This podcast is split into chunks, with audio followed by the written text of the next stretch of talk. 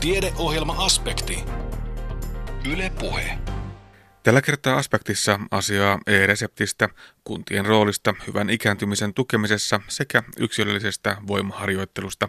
Aspektin kokoaa Kimmo Salveen. Lääkärin vastaanotolta suunnataan nykyisin apteekkiin ilman perinteistä paperista lääkereseptiä, kun sähköinen lääkemääräys eli e-resepti on käytössä koko julkisen terveydenhuollon alueella. Yksityiseen terveydenhuoltoon e-reseptin käyttö laajenee vuoden 2017 alkuun mennessä. E-reseptin sanottiin suitakoittavan terveydenhuollon palveluita ja parantavan potilasturvallisuutta, mutta kuinka kävi? Itä-Suomen yliopistossa selvitettiin lääkäreiden kokemuksia e-reseptistä ja tästä kuulemme seuraavassa. Anne Heikkisen haaseltavina ovat projektitutkija Eija Kivekäs sekä professori Kaija Saranto. Saranto kertoo aluksi, miksi sähköisten palvelujen käyttöönotto on ollut Suomessa niin verkkaista. No varmaan voidaan ajatella näin, koska meillä Suomessa on, on tapana varmistaa hyvin tarkkaan ensin lainsäädännössä, mitä voidaan tehdä ja millä tavalla sitten tuottaa näitä sähköisiä palveluja. Ja se varmaan sitten vaikeuttaa tätä käyttöönottoa siinä mielessä, että me halutaan pelata varman päälle, me halutaan pelata potilasturvallisesti ja, ja sillä tavalla taata myöskin, että se tieto on, on turvallisesti käsiteltävissä. Se on ainakin yksi seikka. Ja toki sitten varmaan toinen seikka liittyy tekniikan ja teknologian kehittymiseen, koska kaikkien näiden järjestelmien ensinnäkin kehittäminen, sen jälkeen testaaminen ja käyttöönotto vievät oman aikansa. Meillä on tapana edetä tietyissä aalloissa, että me aloitetaan jossakin päin Suomea ja sitten monistetaan sitä asiaa kokemusten jälkeen. No ajatteletko, että potilaat ovat valmiimpia vai sitten ne palvelujen tuottajat olisivat valmiimpia ottamaan näitä uusia palveluita käyttöön vai, vai kummassa se ehkä se hidastaminen, hidastelu enemmän on? No ehkä jossakin määrin voidaan ajatella, että kansalaiset ovat tänä päivänä melko valmiita.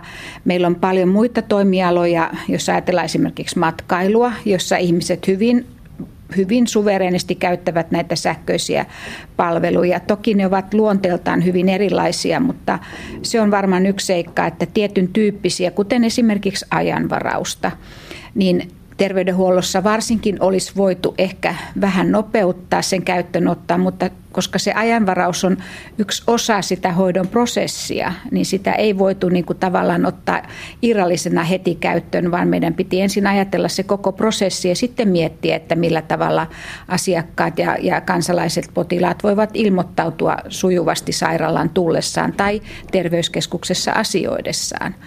Ja tämä on, on varmaan niin kuin semmoinen kansalaisten toive. Sitten tietenkin ammattilaisten näkökulmasta ammattilaisilta vaaditaan uusia osaamistaitoja, vaaditaan tietynlaista tekniikan tuntemusta, Meillä järjestelmien kehittäminen on ollut ihan oma sarkansa ja jälleen se, että meillä on ehkä aika pitkä historia kuitenkin potilastietojärjestelmien kehittämisessä, mutta varsinkin sitten se, että miten ne vastaavat tänä päivän uutta tekniikkaa, niin siinä meillä on ollut tätä päivittämistä ja kehittämistä melko runsaasti. No jos koko tätä kenttää ajattelee, niin millä mallilla tällä hetkellä ollaan sähköisten palvelujen kanssa? Missä on vielä ne suurimmat odotukset, että odotetaan, että kunhan tämä valmistuu, niin sitten? Ehkä kansalaiset odottavat varmasti ainakin tutkimusten mukaan tällaisia joustavia ratkaisuja. Ja jos ajatellaan henkilöitä, joilla on monenlaisia hoidollisia tarpeita, niin näiden yhteen nivominen on se suuri haaste. Jos ajatellaan esimerkiksi, että tullaan polikliniselle käynnille sairaalaan ja siihen aina monesti liittyy laboratoriotutkimuksia, radiologisia tutkimuksia, ja, ja sitten tietenkin se varsinainen tapaaminen asiantuntijoiden kanssa, niin, niin tämän prosessin sujuvoittaminen on ollut yksi suuri haaste ja siinä me olemme jo aika pitkällä onnistuneet. Ja sitä tietenkin rytmittää tiedon kulku. Eli kun tietyt tutkimukset valmistuvat, se tieto on heti asiantuntijan nähtävillä, käytettävissä ja siitä voidaan lähteä taas eteenpäin. Eli kyllä meillä niin kuin tätä prosessia on voitu nopeuttaa ja jos ajatellaan hoidon koordinointia, monet asiantuntijat voivat olla sen saman tiedon ääressä yhtä aikaa ja sillä tavalla nopeuttaa myöskin tätä, tätä palveluprosessia. Varmasti siinä yksi asia, mitä parhaillaan myöskin voidaan kehittää ja kehitetäänkin jo on se, että miten kansalaiset itse voivat osallistua esimerkiksi tiedon tuottamiseen ja millä tavalla he voivat niin kuin välittää sitä tietoa sairaudestaan ja terveydentilastaan ja sillä tavalla olla osana sitä tiedon tuottamisketjua. Se on meillä tällä hetkellä sellainen asia, jonka kanssa myöskin paljon tehdään töitä.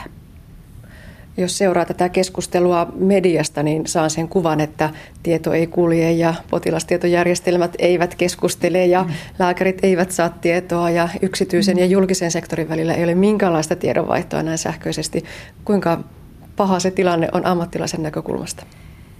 No varmasti meillä on tämmöisiä katvealueita ja, ja totuushan on se, että kun meidän järjestelmät on syntyneet, syntyneet eri aikoina, niin niiden niin kuin toiminnallisuus ei ole sitä, mitä asiakkaat ja ammattilaiset odottavat. Mutta varmasti ollaan tässäkin menossa parempaan suuntaan ja ja toisaalta yksi asia näiden vanhojenkin järjestelmien suhteen on se, että meillä ehkä enemmän aina pitäisi myöskin panostaa siihen käyttöönoton koulutukseen. Se on erittäin kallista sen järjestäminen, mutta kuitenkin se on se perusta, millä tavalla sitten se onnistuu se käyttöönotto. Ja tämä asia on ehkä ollut meillä sellainen, mitä, mitä voisi ainakin tulevaisuudessa, kun me siirrymme uuden teknologian käyttöön, niin vielä enemmän tehostaa ja, ja miettiä erilaisia uusia koulutusratkaisuja, erilaisia tukipalveluja sen järjestelmän käyttämiseen ja sillä tavalla helpottaa sitä ammattilaisen tuskaa. Toki meidän pitää muistaa se, että ammattilaisen työ on aina ollut kytkyssä tietoon – nyt se on sähköisessä muodossa, ennen se oli papereina. Ja jos ajatellaan sitä, että kun me kovasti kuulemme mediasta varsinkin, että niin ja niin paljon prosenttia kuluu työajasta tähän sähköisen järjestelmän käyttöön, niin me voidaan kuitenkin miettiä, että paljonko sitä työaikaa kului ennen papereiden lukemiseen. Ja meillä ei ole sitä evidenssiä nyt välttämättä minuuteissa eikä aina prosenteissakaan, mutta jo monta monta vuotta sitten meillä oli tutkimustuloksia, että terveydenhuollon ammattilaisen työssä se tiedon käsittely on aika suuri prosentuaalinen osuus aina ollut. Nyt se on vaan hieman erilaista. Täällä Kuopiossa on uunituore Kaari-sairaala yliopistosairaalan kupeessa ja siellä on itse ilmoittautumisautomaatit, mm-hmm. joita kovin kritisoitiin ensi alkuun. Mutta nyt kun siellä aulassa on ja seuraa, niin ihmiset käyttävät niitä ihan noin vain. Eli ilmeisesti aika on aika kypsä uusille palveluille. Kyllä, ja, ja varsinkin sitten mitä sen jälkeen, kun, kun henkilö on ilmoittautunut, se kaikki se näkymätön tiedon virta ei, ei, ei millään tavalla paljastu siinä ja sen takana on, on hyvin paljon erilaisia toiminnallisuuksia, millä tavalla laskut kulkee, millä tavalla tieto menee asiantuntijoille, että potilas on saapunut ja, ja mitä tietoa muuta tarvitaan sen jälkeen, kun potilas on saapunut. Että näin juuri. Ja olen ymmärtänyt, että kansalaiset ovat todella olleet tyytyväisiä ja ainakin uskon, että sitä opastusta sen alkuvaiheen jälkeen on jatkuvasti pystytty vähentämään, koska se on, on hyvin käyttäjäystävällinen toiminnoltaan. Yksi kansalaisille hyvin näkyvistä sähköisistä palveluista on myöskin e-resepti.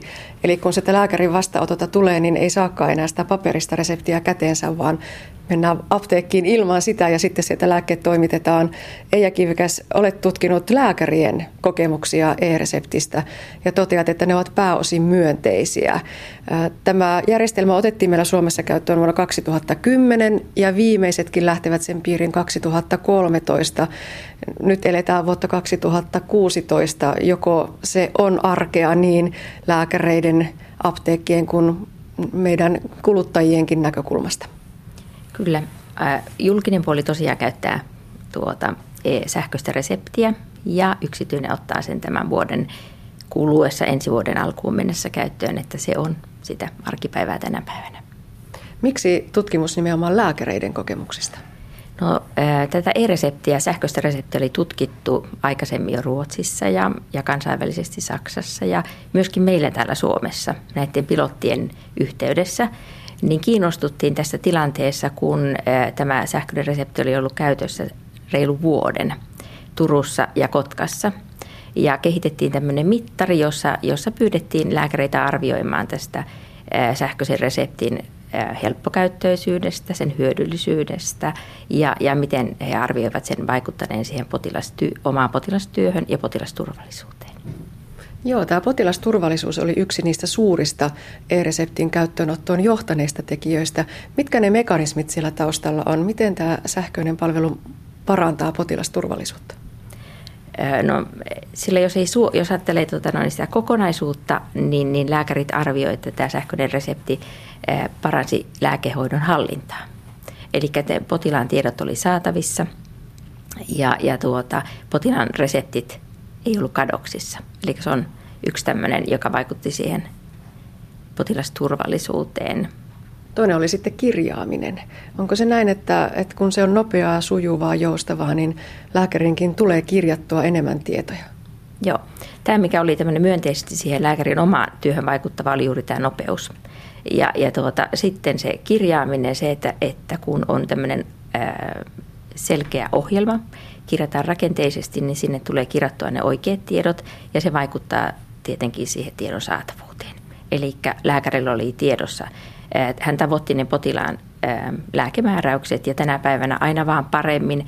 Tämä tutkimus tehtiin vuonna 2012, kun oli tosiaan vasta reilu vuosi käytössä, käytössä ollut tämä ohjelma, niin tuota, tänä päivänä se on aina vaan parempi tiedon saatavuus ja, ja, ja sitten sitä kautta lääkärit koki sen, että he voivat seurata juuri tämän lääkehoidon hallintaa, mutta myöskin sitten näitä lääkehoitoon liittyviä väärinkäytöksiä. Ja sitä pidettiin tämmöisenä merkittävänä mahdollisuutena, mitä tämä sähköinen resepti toi. Entä sitten siihen ihan lääkärin arkityöhön? Joskus potilaana tuntuu, että lääkäri istuu vaan siinä koneella ja keskustelee sen päätteen kanssa, eikä potilaan kanssa muun muassa kirjoittaa sitä reseptiä tai laittaa sinne tietoja. Miten lääkärit itse kokivat? Helpottiko, vaikeuttiko, toiko lisää potilasaikaa se, että e-resepti on käytössä? Joo, tämä, kaikki, kaikkia tämä tutkimustulos oli myönteinen ja se oli vaikuttanut juuri tähän lääkärin työhön. Se oli nopeuttanut sitä ja sitä, mitä ne myöskin sieltä, että se oli nopeuttanut sitä lääkkeen määräämistä ja, ja tuota, vähentänyt sitä paperityötä. Ja sitten mitä se lää, sähköinen potilastietojärjestelmä tuo lääkärin päivään, niin sen, että se on joustavasti mahdollisuuden, että ei ole sidottu paikkaan. Ja etenkin tällä tavalla, että on kotihoidossa ja, ja, ja lääkäri ei välttämättä tarvii, tarvii mennä sinne paikkaan, vaan hän voi etänä myöskin tehdä näitä et se on semmoinen yksi, mikä koettiin hyväksi tämän potilastietojärjestelmän joustavuus se, ja sillä tavalla sen tietojen saatavuus. Edelleen siihen lääkärin arkityöhön liittyviä asioita oli se, että ei tarvinnut enää soitella apteekkiin. Se kai nyt on ihan selvää ajansäästöä. Joo, se tuli tällä tavalla esille tässä tutkimuksessa, eli tuota, Ruotsissa oli havaittu, että tavallaan niin kuin, eh, pitää olla hyvin tarkka siinä prosessissa. Ja suomalaiset lääkärit koki, että he että se vaatii heiltä paljon tarkkuutta ja he myöskin tarkistivat sen resepti, lääkemääräyksen ennen kuin lähettivät. Ja tästä seurasi se, ainakin tässä tutkimuksessa, että hyvin vähän otettiin apteekista yhteyttä. Ja kun otettiin sitten apteekista yhteyttä, niin ne liittyi monta kertaa siihen, että se tieto oli kirjattu ehkä väärään kohtaan tai se tieto puuttui. Entä työn tuottavuus, sitä aina kysytään, varsinkin näinä aikoina. Parasiko e-reseptin käyttöönotto lääkäreiden työn tuottavuutta? Tästä oli monia myönteisiä vaikutuksia, mutta siihen tuottavuuteen, siihen, siihen tällä ei ollut suoranaista vaikutusta. Mutta sitten tuli näkyviin tällä tavalla, että nämä prosessit vaatii enemmänkin kuin se, että on, on sellainen ohjelma, joka nopeasti tekee jonkun vaiheen työstä. Ja, ja tuota, se, mitä he tässä tutkimuksessa toivat esille, että näitä prosesseja pitäisi katsoa kokonaisuutena. Potilaan osuus, että potilaat siinä vaiheessa oli hiukan ennakkoluuloisia tähän sähköiseen reseptiin, mutta myöskin sitten hoitajien osuus siitä, että miten tämä e-resepti kokonaisuutena parhaiten tukisi sitä hoitoprosessia. No entä se helppokäyttöisyys? Tässä äsken kuultiin siitä, että välttämättä nämä järjestelmät eivät ole helppokäyttöisiä. Mitä nyt tämän järjestelmän osalta lääkärit totesivat? Helppokäyttöisyydessä ne kokeet oli helppo oppia ja oli helppo kirjata sinne, mutta sitten tuota, se, että tämä ohjelma kovin, ei kovinkaan hyvin ollut niin yksilöllisesti muuteltavissa. Eli se oli hyvin semmoinen niin rajattu, että vaikka se oli helppo, niin se oli loppujen lopuksi aika semmoinen ei nyt voi sanoa turhauttava, vaan, vaan, vaan monia klikkauksia ja, ja tavallaan niin kuin sit se, se, tavallaan semmoinen, se vaati sellaista tarkkuutta. Ja siitä helppokäyttöidestä myöskin tavallaan, tai tavallaan niin kuin se, mikä tässä tuli hyvin esille, oli nämä tekniset ongelmat siitä, että kun oli se potilaskertomuksessa oleva sähköinen resepti ja sitten tämä reseptikeskus, niin nämä ohjelmat ei tässä vaiheessa keskustelleet kovinkaan hyvin yhdessä, niin lääkärit joutuvat käyttämään, käyttämään näitä molempia ohjelmia erikseen. Ja, ja tavallaan niin kuin se toiveet, mitä he niin tässä esittivät, oli se, että se näiden ohjelmien yhteentoimivuus on sellainen, mihin pitäisi enemmän kiinnittää huomiota. No mitä Eija Kivekäs sille lääkemääräykselle tapahtuu? Tässä tuli tämä reseptikeskus jo mainittua. Eli kun se lääkäri kirjoittaa siellä vastaanotolla sen koneelleen, painaa enteriä ja sitten kun asiakas hakee sen lääkkeen apteekista, niin mitä siinä välissä tapahtuu? Sähköinen lääkemääräys, kun tehdään täällä potilastietojärjestelmässä, niin se siirtyy tänne reseptikeskukseen.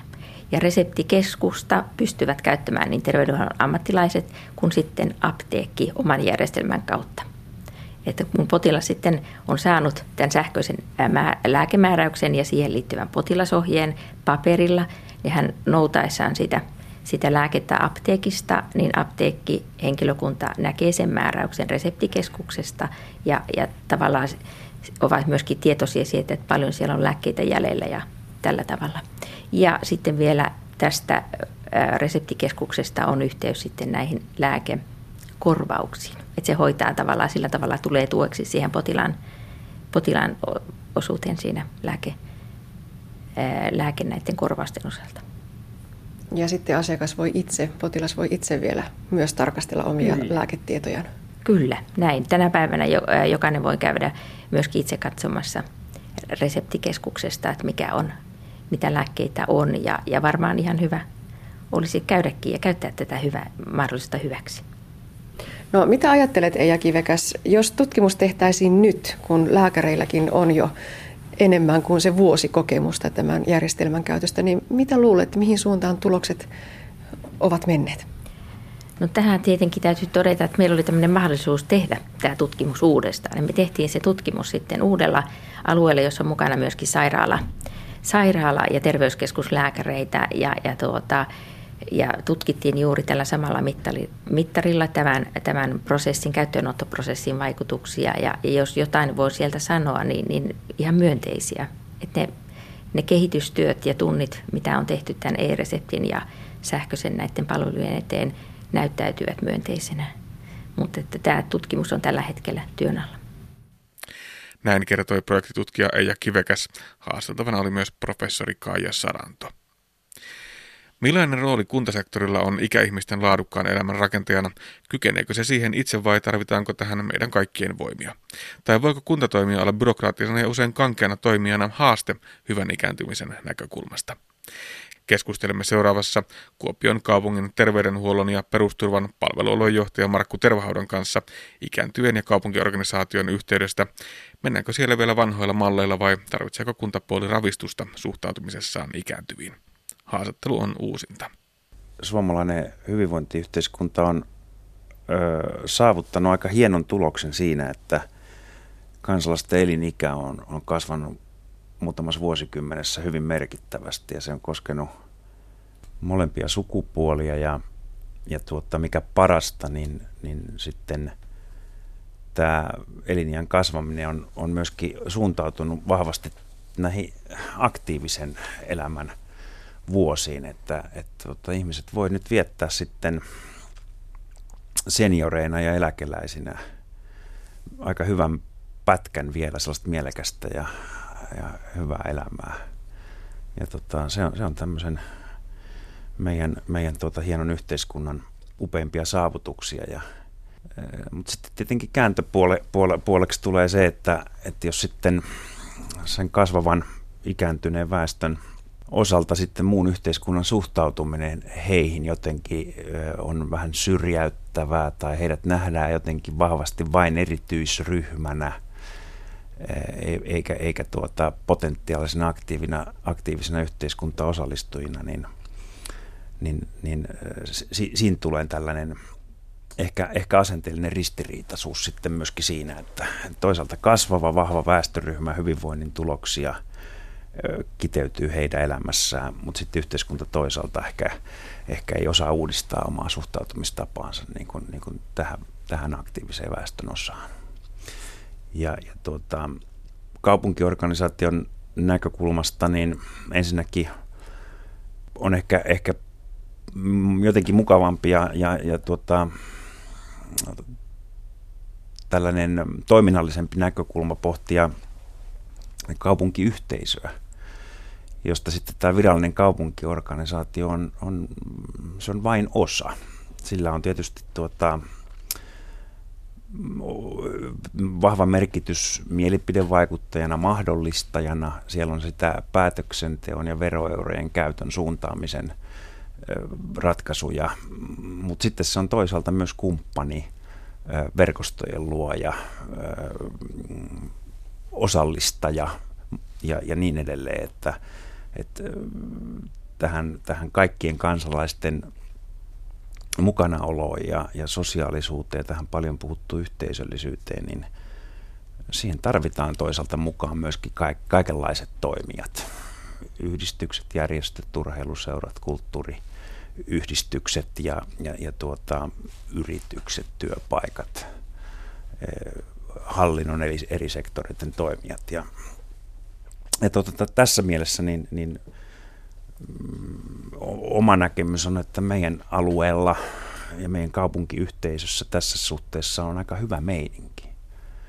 Ja, ja tuota, näillä pohjilla tällainen myönteinen, ihmisläheinen ja positiivinen näkemys myöskin sitten tähän ikääntyneen, ikääntyneen ja ikääntymässä olevan väestön osan, osan elämään, niin, niin mä uskon, että me saadaan sillä kyllä ihan hyviä hedelmiä sitten tulevina vuosina aikaiseksi, koska – jos me mentäisiin taas ihan vanhoilla malleilla, niin sitten me tässä kiireen vilkkaa ruveta miettimään jo kovasti uudenlaisten laitosten lisärakentamista ja, ja tuota, miettiä niihin sitten henkilökuntaa ja varmistaa rahoitukset ja, ja tuota, se olisi kokonaan toisenlainen linja kuin mitä tällä tänä päivänä näissä asioissa on esillä.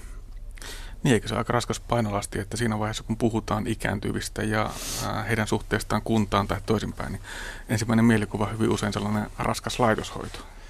Joo, se on juuri näin, että ehkä, ehkä tämä niin kuin ikääntyminen ja sana vanhus, niin se helposti yhteiskunta rajaa sen käsittämään aika kapea-alaisesti suurin piirtein niin kuin laitoksessa valkanoiden tai sänkyjen omana vaipoissa ja märissä sellaisissa nälkäisenä makaavaa vanhusta.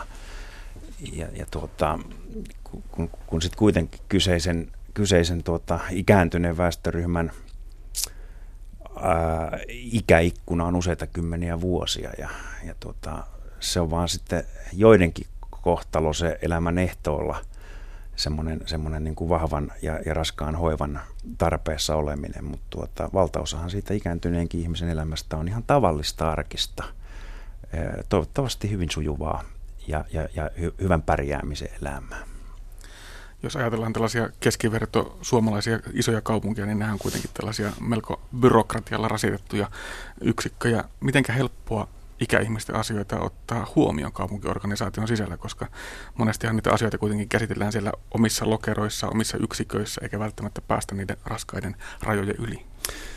Joo, tämä on, tämä on semmoinen kans kulttuuri- ja oppimiskysymys, ja ehkä, ehkä tuo, mitä totesit, niin ilmentää usein sellaista aika vahvaa ja perinteistä organisaatiolähtöistä ajattelua, jossa, jossa tuota, nämä asiat onkin ensisijaisesti sen organisaation omia – ja, ja, nyt sitten vasta opetellaan ja mennään kohti tätä niin sanottua asiakaslähtöisyyttä ja, ja, ja tuota, ihmisten kohtaamista heidän omista lähtökohdistaan. Ja, ja tuota, silloin se tietysti tarkoittaa sitä, että ei, tarvita, ei tarvita perustaa erikseen ikääntyneiden kulttuuripalveluita, ei tarvita erikseen ikääntyneiden liikuntapalveluita, ja, ja joka asia niin kuin omaa luukkua ja, ja, ja tuota, niin kuin jotenkin niin kuin syr, ehkä syrjäyttävääkin näkökulmaa, vaan se, että, että mahdollistetaan mahdollisimman pitkälti tavanomaisten palveluiden ää, käyttö erilaisille ihmisille. osalla ikäihmisistä voi olla hankaluuksia liikkumisessa, kuulemisessa, ehkä, ehkä tuota, mm, tarvitaan vähän isompia fontteja ja, ja tuota,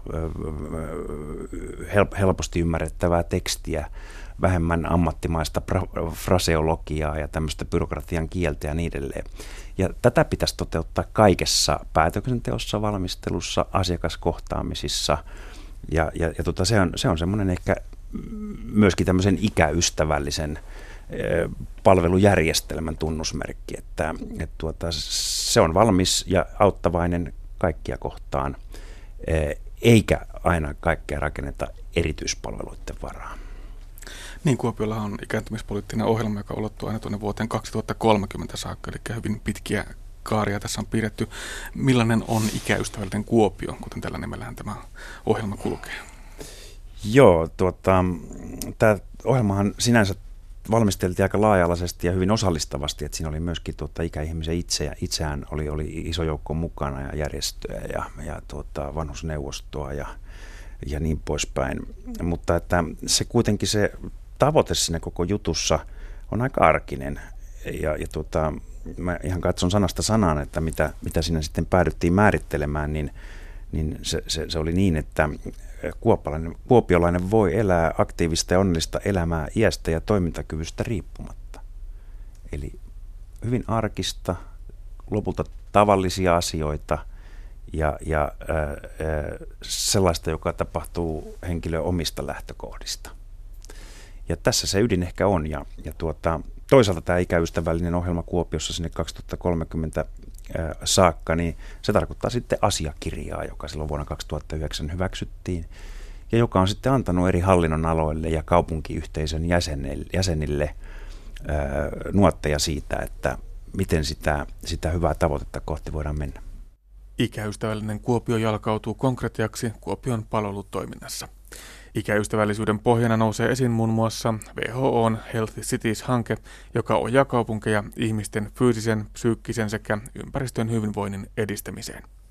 Suomalaisista kaupungeista Healthy Cities-verkostoon kuuluvat Kuopio ja Turku.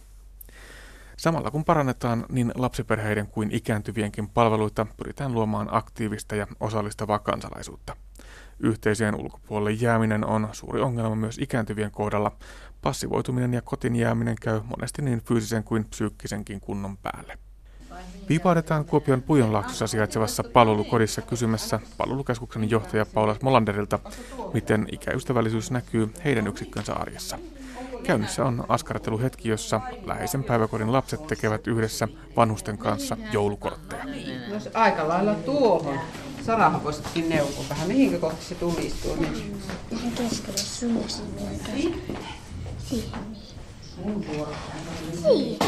Niin, hienohan siitä tulee. Onko sinulla jo nenää piirret? Piirret sä nenää? Tossa on. Näkyykö sitä nenää ollenkaan? No niin, katoppa tuosta. Noin.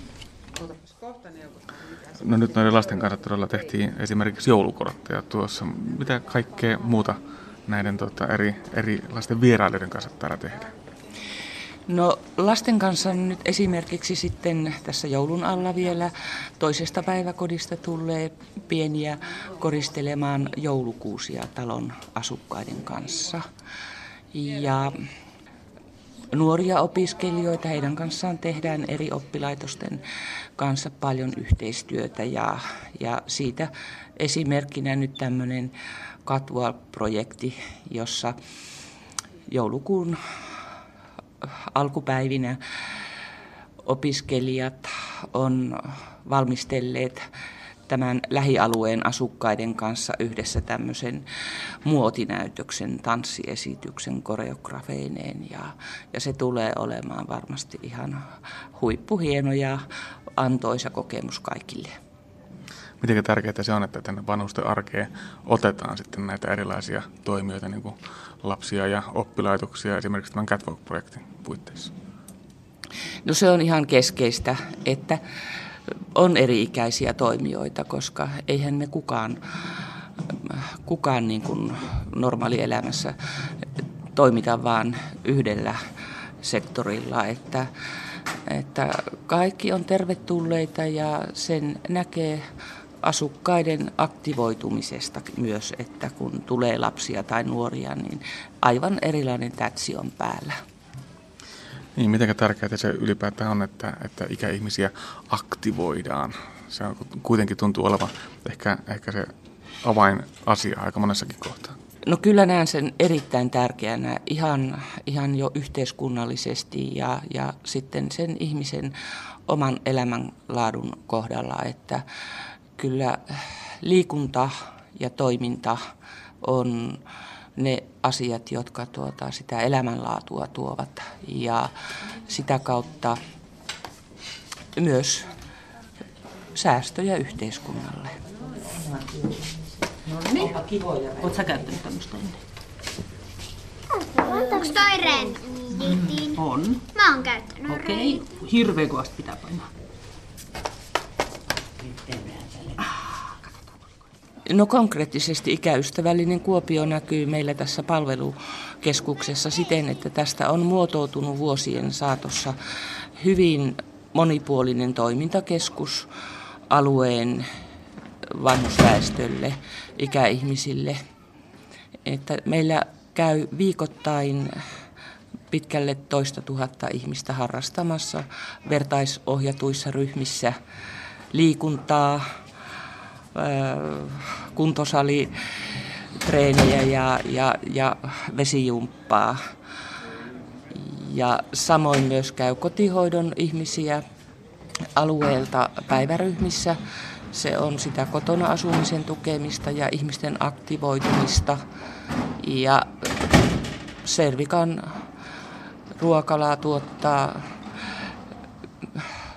kehonravintoa ja alueen ikäihmisiä käy huomattava määrä tässä päivittäin ruokailemassa. Niin kyllä, ovi käy nytkin tuossa taustalla aika tiuhan tahtiin. Miten suuren joukon ikääntyviä täällä sitten tavoitetaan? No meillä käy viikoittain noin 1200 ihmistä kaiken kaikkiaan tässä toimintakeskuksessa.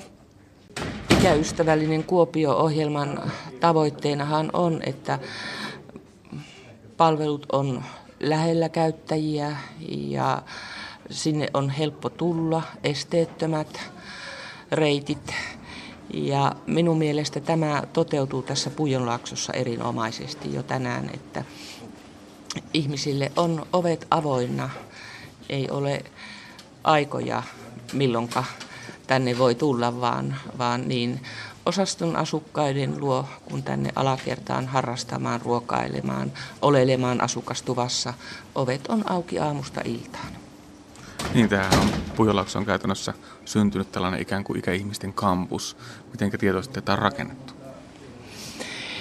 No kyllä uskon, että tätä on rakennettu ihan, ihan tietoisestikin tässä vuosien saatossa, että ei, ei tämä, tämän muotoinen toiminta synny ihan, ihan itsestään, että sen eteen on tehty töitä yhdessä alueen asukkaiden ja, ja, ja kaupungin organisaation työntekijöiden kanssa.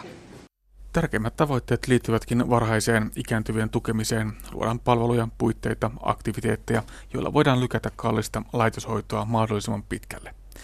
Palvelualueen johtaja Markku Tervahauta se on, se on kallista hoitoa ja se ei ole, se ei ole taas sitten ehkä arjen sujuvuuden ja, ja, ja tuota jotenkin semmoisen tavoitteellisuuden näkökulmasta, it, niin kuin ei se ajatus ketään viehätä se, se, semmoiseen niin kuin joutumisesta ja tuota, sitten taas toisaalta sitten, kun se tilanne eteen kuitenkin joidenkin osalta tulee, niin, niin sitten meillä on, on ehkä parempia voimavaroja ja resursseja hoitaa se asia myöskin sitten säntillisesti ja hyvin.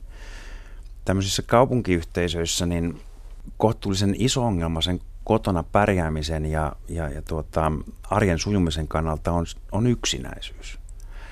Ja kaikenlaisten osallistumisen muotojen ja, ja, ja tuota, kavereiden kanssa touhuamisen mahdollisuus on myöskin mun mielestä niin kuin saatettava helpoksi ikäihmisille.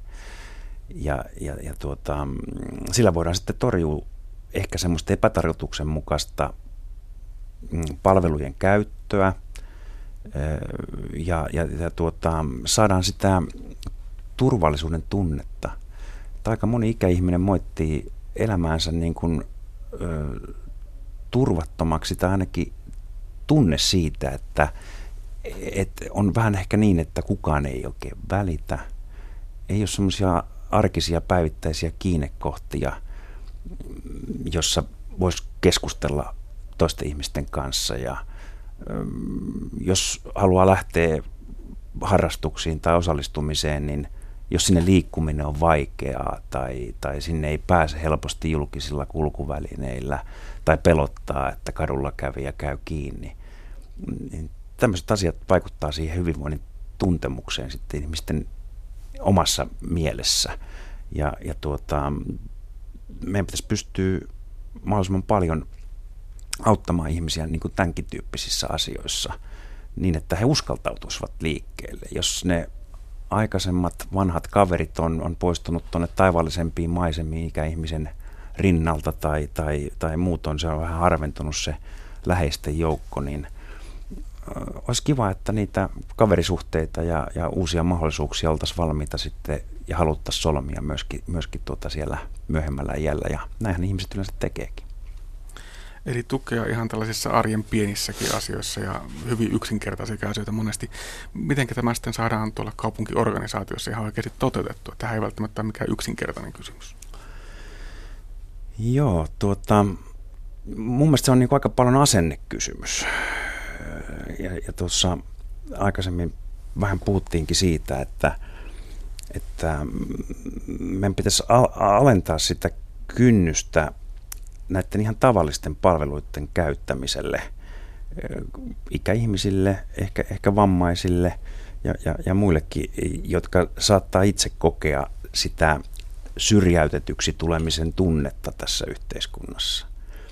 Ja mm, se käytännön tekoina tarkoittaa sitten esimerkiksi sitä, että järjestetään jonkun tietyn alueen ikäihmisille yhteisiä tapaamisia ja, ja kohtaamisia vaikkapa siitä yksinkertaisesta asiasta, että keskusteltaisiin sen alueen ö, puistoalueiden hoidosta tai, tai, tai kaavoituksesta tai sitten siellä järjestettävästä ö, tapahtumatoiminnasta tai että miten kotihoito sillä alueella toimii, miten siellä saa yhteyttä toisiin kansalaisiin tai, tai palveluihin. Ja näitä on sitten muun muassa Kuopiossa järjestetty ja yleensä kutsutut osallistuvat niin hyvin aktiivisesti. Ja, ja tuota, myöskin sitten tämä palvelujärjestelmä saa sieltä kyllä erittäin hyvää evästä siihen ja evästystä siihen kehittämiseen. Kokeneiden kansalaisten näkemykset ovat yleensä hyvin, hyvin perusteltuja ja, ja, ja tuota, sitten taas toisaalta niin mm, ehkä ne heidän toiveensa ja näkemyksensä eivät ole missään mitassa niin kuin, äh, niin kuin, niin kuin ylimitoitettuja, vaan, vaan toiveet ovat aika maanläheisiä, arkisia ja realistisia. Ja siksi niitä on hyvä kuunnella. Ja, ja tuota, myöskin meidän kaupungissa on hienoja esimerkkejä siitä, kuinka varsinkin nyt seniorikansalaisia sitten on koulutettu ja, ja perehdytetty tämmöiseen vertaisohjaajatoimintaan. Ja varmaan löytyy kohta semmoinen melkein 200 aktiivista ryhmän vetäjää, joka sitten mitä erilaisimpia toimintoja, usein toki jumppaa liikuntaa tai muuta vastaavaa, niin vetää kavereita mukanaan ja, ja tuota, se ryhmän painehan sitten pitää sitä harrastustoimintaa yllä niin kuin meillä kaikilla muillakin. Ja nämä on sellaisia hienoja juttuja ja ja tuota, just niin tuossa pari päivää sitten jostakin bongasin semmoisenkin uutisoinnin, että, että kun monet ikäihmiset on, on, on hyvinkin halukkaita ja aktiivisia käyttämään myöskin näitä tietotekniikan mahdollisuuksia, niin, niin, niin mm, tässä kohtaa niin kuin toivoisin, että järjestettäisiin semmoisia helppokäyttöisiä ja positiivisia ratkaisuja myöskin niin heille, koskien ihan tavallisia tekstiviestillä hoidettavia palveluita tai älykännykällä, tai sitten siinä tarvittiin esittää jotain tämmöistä helppokäyttöistä Facebook-käyttöliittymää. Niin, niin tuota, nämä on ihan semmoisia tavallisia asioita, mitä ikäihmiset yleensä toivoo, niin kuin me kaikki muutkin. Teknologia kiinnostaa ikäihmisiä siinä kuin muitakin.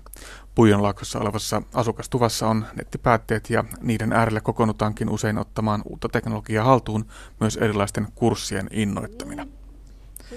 Myös jo edellä mainitut liikuntaryhmät ovat suosittuja ja näissä toimii yleensä vetäjinä vertaisohjaaja.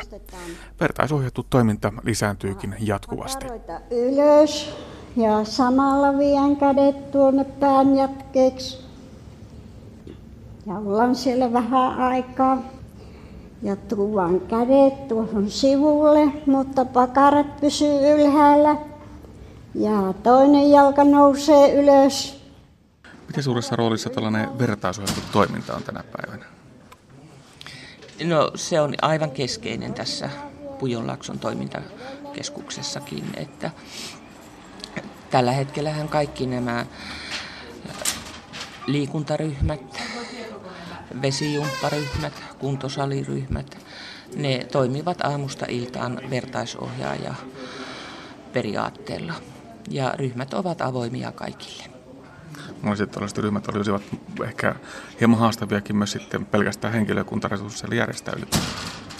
No kyllä, minusta tuntuu, että näin monipuolista ryhmätoimintaa ja näin laajamittaista, mitä tässäkin on ja monessa muussa palvelukeskuksessa, niin kaupungin resursseilla ei tänä päivänä olisi mahdollistakaan kenties järjestää. Millaisia tavoitteita tällä vertaisohjatulla toiminnalla sitten on?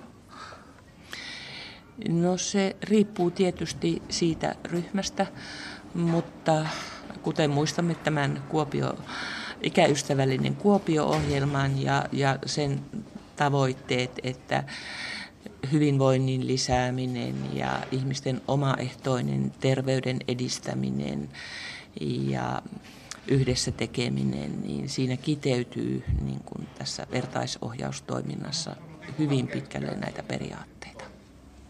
Millainen rooli kolmannella sektorilla on ikäihmisten hoivassa, hoidossa ja palvelutarjonnassa?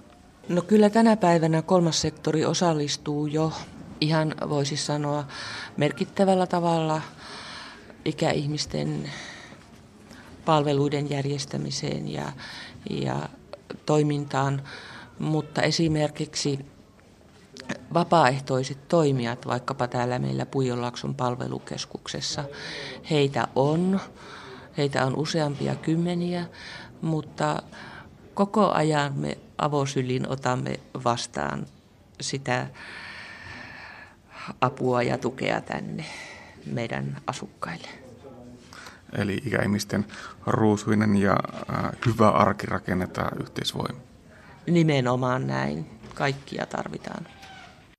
Hyvän ja innostavan elämän jatkaminen vielä ikääntyessäkin on ensiarvoisen tärkeää silloinkin, kun muutetaan palvelukotiin tai siirrytään osastohoitoon.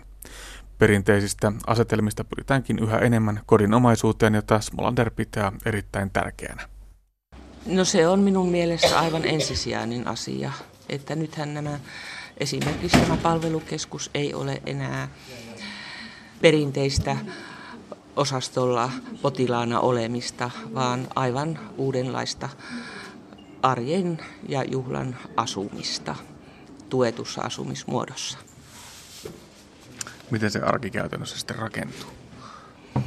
No toki arki rakentuu niin kuin meillä hyvin monella semmoisen päivittäisen rutiinin merkeissä, että on tietyt ruokailuajat ja on tietyt tapahtuma-ajat, mutta siitä pyritään koko ajan enempi ja enempi pois, että siinä päivässä on yllätyksellistä sisältöä pitkin päivää.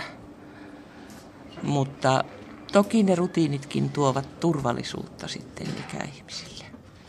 Mutta muutakin sisältöä pitää olla kuin Kyllä. pelkästään niinä päivän huippuhetkinä se ruoka tai joku lempiohjelma televisiossa.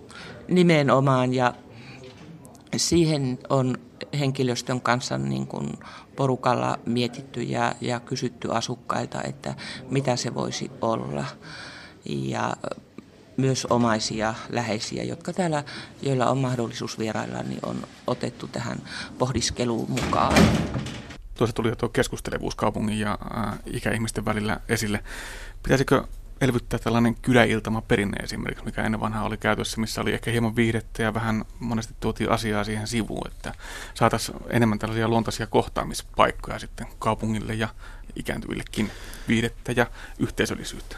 Joo, toi kuulostaa hyvältä ehdotukselta ja täysin toteuttamiskelpoinen ja helpostikin, että ehkä, ehkä vieläkin äh, on vähän semmoinen ajatus, että jos jollekin kyläkunnalle – kaupungin johtoa menee, niin siellä mennään vähän pönöttämällä tuota, istumaan pöydän taakse ja tuota, sitten käydään virallisluonteista keskustelua yleisön kanssa erilaisista asioista, mutta monasti niistä sitten ehkä sellainen tiettylainen viihdyttävä elementti ja, ja, ja, ja tuota, monialaisuus saattaa puuttua. Ja, ja, ja toinen sitten, mikä, mikä mahdollistaa hyvinkin kiinteästikin tämän tyyppisen toiminnan, on sitten tämä asukastupa- ja kylätaloverkosto – jossa sitten mm, virallisen julkisorganisaation kaupunkitoimijat voi, voi lyödä yhtä kättä ja, ja toteuttaa kumppanuutta sitten mitä moninaisempien ää, tuota, järjestö- ja yhteisötoimijoiden kanssa. Ja tätähän tehdään tänä päivänä jo meidänkin kaupungissa aika paljonkin. No se yksi sana kuitenkin se kummitus, mikä kaupunkiorganisaatioihin aina liittyy, on se byrokratia. Ää, byrokratia ja siellä on myöskin sitten eri yksiköitä, joilla on omat tulosvastuunsa. Eikö ole aina se riski, että joku yksikkö, jos sillä ei loppuvuodesta ehkä ole rahaa kuntoutuksiin tai muuhun, niin aina voidaan pahimmassa tapauksessa rahan puutteessa ajatua siihen pisteeseen, että jätetään jotakin hyvin tärkeää tekemättä sen takia, että saadaan budjetti näyttämään hyvältä, mutta se maksaa elämänlaadun ja sitten äh, rahan muodossa myöhemmin, aika paljonkin rahaa. Joo, kyllähän tuo on ihan totta ehkä se on perussyynä tuohon, tuohon toimintamalliin, joka, joka, joka tahtoo julkisorganisaatioita vaivata, on se, että talous- ja toimintasuunnitelmat tehdään niin sanotusti vanhalla kaavalla ja, ja sitten asiat on aika pitkälti lukittuja. Ja, ja tällainen reagoivuus, tai reagoivuus, joustavuus, tietty asioiden rullaaminen, kehittyminen ja sitä myöten myöskin sitten niin kuin talouden – voimavarojen osoittaminen uutiin, uusiin kohteisiin, niin, niin se ei kovin hyvin toimi. Ja siinä mielessä niin kyllä helposti myöskin saattaa käydä niin, että joltain tietyltä momentilta käyttö, käyttömahdollisuuksien loppuminen kesken vuoden johtaakin itse asiassa veronmaksajan kannalta suurempiin kuluihin kokonaisuutena, koska sitten sitä asiaa hoidetaan jossain muussa hieman, hieman raskaamman toiminnan momentilla, jossa, jossa taas ei välttämättä ole mahdollista edes sitoa sitä, sitä kustannuskehitystä siltä vuodelta. Ja tässä oikeastaan niin kuin ehkä lääkkeeksi paitsi sellaisen tietynlaisen reagoivuuden ja, ja tuota, joustavuuden lisäämiseksi, niin olisi myöskin se, että hieman laaja-alaisempia kokonaisuuksia otettaisiin yhtä aikaa tarkasteluun, yhteenjohtoon, yhdellä kertaa raportoitavaksi, jolloin sitten ei jäisi pimentoon tämä tällainen, sanoisiko nyt segmentoituneen, pirstaleisen palvelujärjestelmän osaoptimointi. Nyt käytin tässä monia tällaisia hieman kliseisiä termejä, mutta tässä mielessä ehkä tällainen tietty liiallisen byrokratian purkaminen, niin, niin kyllä sitä tarvitaan edelleen aika vahvasti. Yksi näkemys non henkilökohtaisesti tähän liittyen on myöskin se, että mm, me ollaan ehkä Suomessa yhteiskuntana vielä kuitenkin hieman tällainen, tällainen tuota, vahvojen rakenteiden perinteitä kunnioittava. Ja se tarkoittaa silloin sitä, että, että organisaatioiden ja erillisyksiköiden omat edut tulevat ehkä ensin.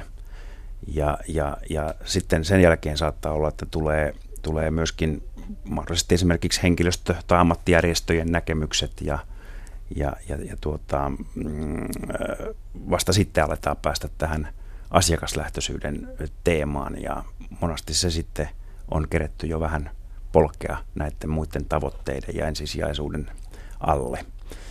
Ja, ja tästä syystä niin tämmöisen joustavuuden ja reagoivuuden lisäämiseksi niin, niin tarvittaisiin ehkä aika lailla laaja-alaisempaakin uutta tarkastelua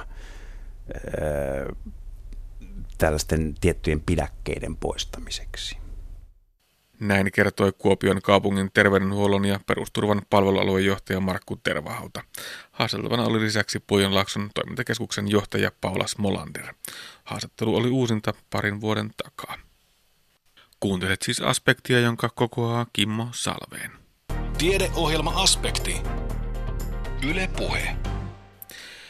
Kuntosaliharjoittelu ja fitnessurheilu ovat kovassa nosteessa. Rauta nousee ja kroppaa trimmataan niin fyysisen kunnon ja ulkonäön parantamisen kuin terveyden ylläpitämisenkin kannalta.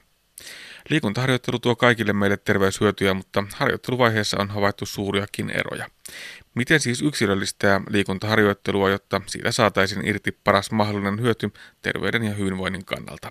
Tätä on selvittänyt tutkija Juha Ahtiainen Jyväskylän yliopistosta.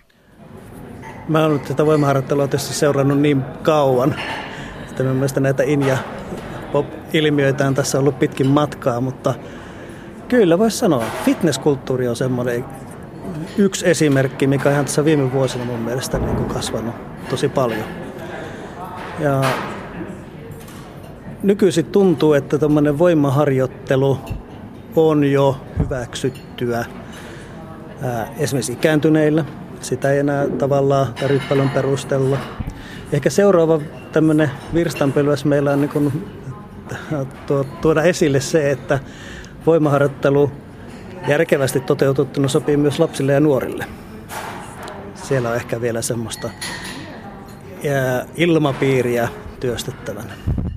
No mutta kun me puhutaan voimaharjoittelusta, niin ensimmäisenä mieleen tulee se, että mennään sinne salille ja nostetaan levyillä rautaa ja lihakset pullistelee. Mutta miten sä itse määrittelet? Mitä se on se voimaharjoittelu? No mä yleensä määrittelen voimaharjoittelun oikeastaan juurikin noin, että se on kuntosalilla tapahtuvaa harjoittelua, joka tähtää voimien ja lihasten kasvuun. Ei välttämättä, että niitä niin kuin hirveästi kasvatettaisiin. Sitä voi harrastaa myös ihan tämmöisen oman terveyden ja hyvinvoinnin kannalta. Mutta sinänsä samasta asiasta on kyllä kyse siinäkin. No jos ajatellaan aerobista liikuntaa ja voimaharjoittelua, ovatko ne toistensa vastakohtia vai täydentävät toisiaan? Ää, jos ajatellaan ihan meidän fysiologiaa, ne voi olla ehkä tämmöisiä ikään kuin vastakohtiakin, erilaiset mekanismit harjoittuu, mutta jos ajatellaan taas tämmöistä terveyden ja hyvinvoinnin liikunnan kannalta, ne on todellakin toisia täydentäviä eikä vastakohtia. Molempia pitää harrastaa. Totta, mutta jos puhutaan nimenomaan sitä voimaharjoittelusta ja sen vaikutuksista terveyteen ja hyvinvointiin, mikä siinä on se, joka tekee hyvää? No kyllä se lähtee siitä, että ne lihakset harjoittuu, ne lihakset voi vähän siitä kasvaa. Se auttaa siihen, että meidän voima kasvaa. Me pärjätään paremmin päivittäisissä toiminnoissa. Myös ikääntyessä se on semmoinen tärkeä aspekti tässä. Mutta sitten yksi asia on tämmöinen sokeriaineenvaihdunta, jossa on nähty, että voimaharjoittelu on ihan yhtä hyvä vaihtoehto kuin kestävyysharjoittelukin sitä kehittämään ja parantamaan. No onko tämä uusi tieto on, tai, tai yleisesti tiedossa oleva tieto? Sellainen uusi tieto, kun tiedon määrä tässä pikkuhiljaa vuosien myötä vaan kasvaa ja kasvaa, niin yhä paremmin pystytään niin osoittamaan sen, että näin todellakin on. Kun tulee kymmeniä ja kymmeniä tutkimuksia, niistä kun vedetään yhteenvetoja, niin se sitten näyttää sen suunnan, että mikä vaikutus sillä voimaharjoittelullakin on. No itse olet tutkinut muun muassa sitä, että miksi se voimaharjoittelu tepsii toisilla paremmin kuin toisilla. Eli onko se niin, että jos me kaikki saamme samanlaisen harjoitusohjelman ja teemme sitä yhtä orjallisesti, niin lihaksemme eivät kasva samaa tahtia? Kyllä se on juurikin näin. Eli meidän tutkimuksessa tietysti kaikki halutaan kontrolloida tarkkaan, silloin myös harjoitusohjelma on sama. Ja silloin me nähdään se, että joillakin lihakset, voimat kasvaa paljonkin, joillakin taas ei juuri lainkaan. Keskimäärin voidaan sanoa, että se harjoittelu kyllä tuottaa tulosta. No miksi tämä tieto olisi tärkeä, paitsi siksi, että kaikkien me haluaisimme kauniit lihakset? No ehkä viime kädessä sitten haluaisimme tietysti räätälöidä yksilöllisiä harjoitteluohjelmia sillä tavalla, että se saadaan optimaalinen hyöty siitä harjoittelusta siitä huolimatta niitä eroja meidän yksilöiden välillä on harjoitteluvasteissa, mutta ehkä niitä vähän heikompia vasteita voitaisiin sitä kautta hieman parantaa ja vielä enemmän saada terveyshyötyjä siitä liikunnasta. No mistä ne erot, Juha Ahtiainen, johtuvat? No tietysti perimä on helppo. Meidän isä ja äiti antaa tavallaan siihen se pohjat. Mutta kyllä se on tutkimuksessa vielä aikas lailla tuntematonta aluetta, että mitkä niitä varsinaisia syitä siellä taustalla on.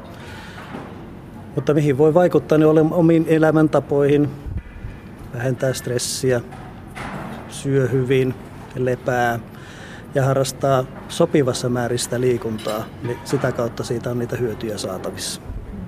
No entä sitten nämä hormoniasiat? Mikä merkitys niillä on voimaharjoittelun yhteydessä? No sinänsä se on yksi monista tekijöistä, jotka vaikuttaa meidän elimistön aineenvaihdunnan tasapainoon.